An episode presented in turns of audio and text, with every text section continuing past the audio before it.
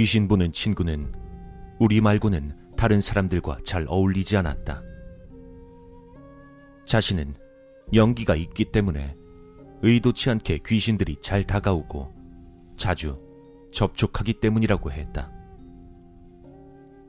그러니까 그 친구와 같이 있으면 연기가 없는 사람도 귀신과 접촉하게 될 가능성이 높아진다는 것이다. 하지만 여름 휴가 편에도 언급했듯이 난 죽었다 깨어나도 귀신을 볼 수 없었기 때문에 그 친구도 나와는 편하게 잘 붙어 다닐 수 있었다. 그 친구가 연기가 있건 없건 난 해당 사항이 없기 때문에 내가 직접적으로 연관된 엄청난 일화는 없다. 단, 그 친구와 그 주변 사람들과 관련해서는 재밌는 이야기가 많이 있었다. 고등학교 1학년 겨울방학이었다. 친구들 중 C라는 친구의 작은 아버지가 고물상을 하고 계셨는데 작은 아버지가 C에게 친구들과 용돈벌이나 하라고 군고구마 통을 내주었다. 친구들에게 말하니 A와 B는 바쁘다고 거절했고 나와 귀신 보는 친구만 같이 하기로 했다. 군고구마 리어카를 멀리 끌고 나갈 수는 없으니 근처 적당한 곳에 털을 잡았다. 첫날은 아무것도 몰랐기 때문에 엉망이었지만 친구들이 개업 기념으로 많이 팔아줬다. 하지만 다음 날부터는 점점 장사가 되지 않았다. 날씨는 춥고 장사도 안 되니 우리들은 슬슬 따분하고 짜증이 나기 시작했다. 그 와중에 귀신 보는 친구는 군고구마를 하나 시켜뒀다가 9시만 되면 손으로 으깨서 땅에 떨어뜨리는 이상한 행동을 했다. 처음엔 워낙 별난 놈이니까 그러려니 했는데 4일 동안이나 9시 정각에 그런 짓을 반복했다. 장사가 안 돼서 신경이 날카로워진 씨는 그걸 보며 괜히 심술이 났는지 으깬 고구마를 발로 차버렸다. 고구마는 바닥을 구르고 짓이겨져서 새까매졌다. 시는 귀신 보는 친구에게 짜증을 부렸다. 장사도 안 돼서 짜증나 죽겠는데 장난이나 치고 있어. 야, 그렇다고 물어보지도 않고 발로 막 차면 어떡해. 둘은 싸울 기세로 마주섰다. 잠시 씨를 노려보던 친구는 의미심장하게 한마디 내뱉었다. 너, 몸 조심해라. 이대로 두면 안 되겠다 싶어서 난 둘 사이를 비집고 들어가 말리기 시작했다. 하지만 시인은 기분이 상했는지 리어카도 버려두고 그냥 휙 하고 가버렸다.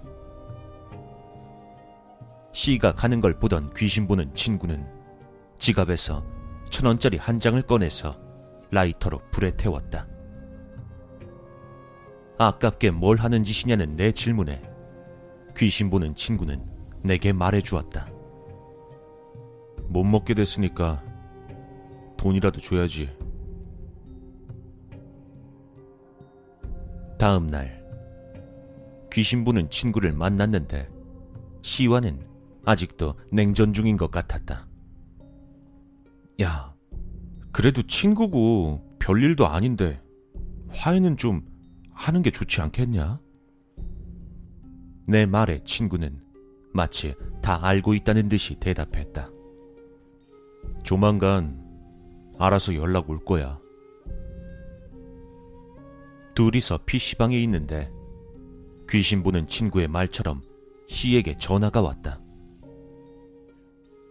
우리가 있는 곳을 알려주고 나서 3, 40분 정도 있으니까 시가 숨이 턱까지 찬 채로 PC방으로 들어왔다. 친구는 다짜고짜 귀신 보는 친구를 붙잡고 말했다. 야, 내가 어제 진짜 잘못했다. 미안해. 나 좀 살려주라. 이게 뭔가 싶어서 난 어리둥절하게 있었다.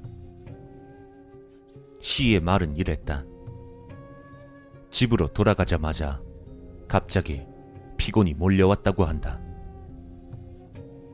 당시 시의 부모님과 동생은 시골에 내려가 있는 상태였다. 아무튼 그대로 씻지도 않고 침대 위에 누웠는데 어느 순간 눈을 떠보니 아무것도 보이지 않을 정도로 깜깜했다는 것이다. 분명히 자긴 불을 끈 적이 없는데 말이다. 형광등이 나갔나 싶어 일어나려는데 몸을 전혀 움직일 수가 없었다고 한다. 그리고 어디선가 관절을 꺾는 것 같은 소리가 들려왔다는 것이다.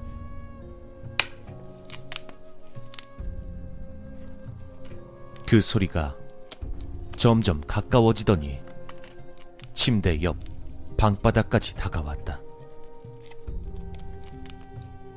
그리고 그 섬뜩한 소리와 함께 무언가가 침대 위로 머리부터 모습을 보이기 시작했다. 온몸의 관절이 완전히 뒤틀어지고 무엇보다 턱이 없는 흉측한 모습에 여잔지 남잔지 분간이 안 되는 용수철 같은 긴 머리를 한 무언가가 그런 것이 천천히 침대 위로 기어 올라오고 있었다.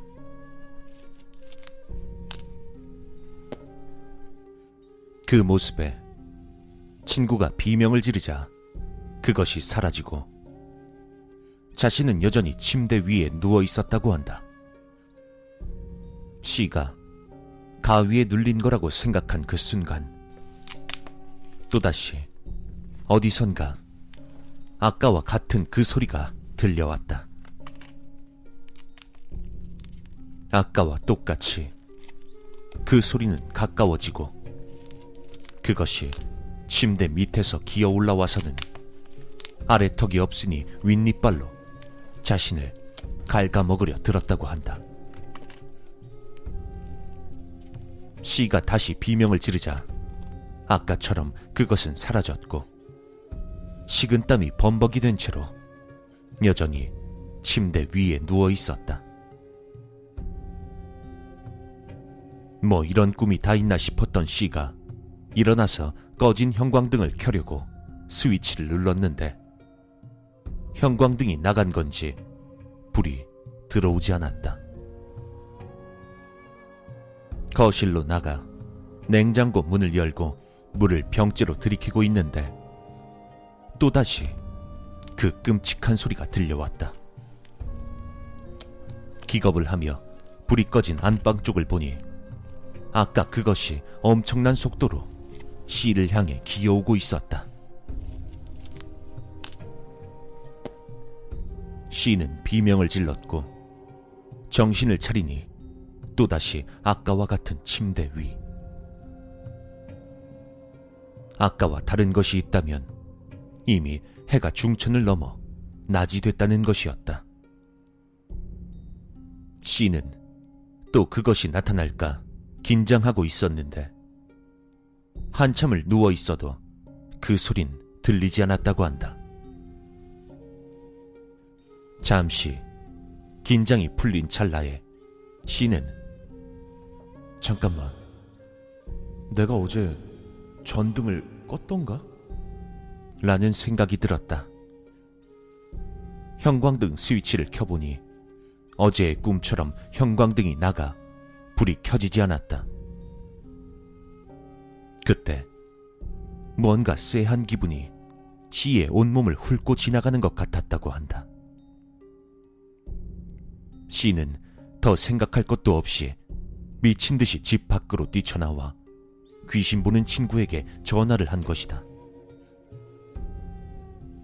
시는 여기까지 얘기하고 계속 미안하다며 사과를 했다. 귀신 보는 친구는 이제 괜찮을 거라며 씨를 다독이고 집으로 돌려보냈다. 난 귀신 보는 친구에게 물었다. 쟤 진짜 괜찮은 거 맞아? 저렇게 보내도 돼? 음, 그냥 배고파서 화난 거야. 씹을 수가 없으니까 내가 으깨줬는데 험한 놈이 발로 차버리니까 짜증이 좀 났겠지. 이 친구는 생각보다 무서운 놈이었다.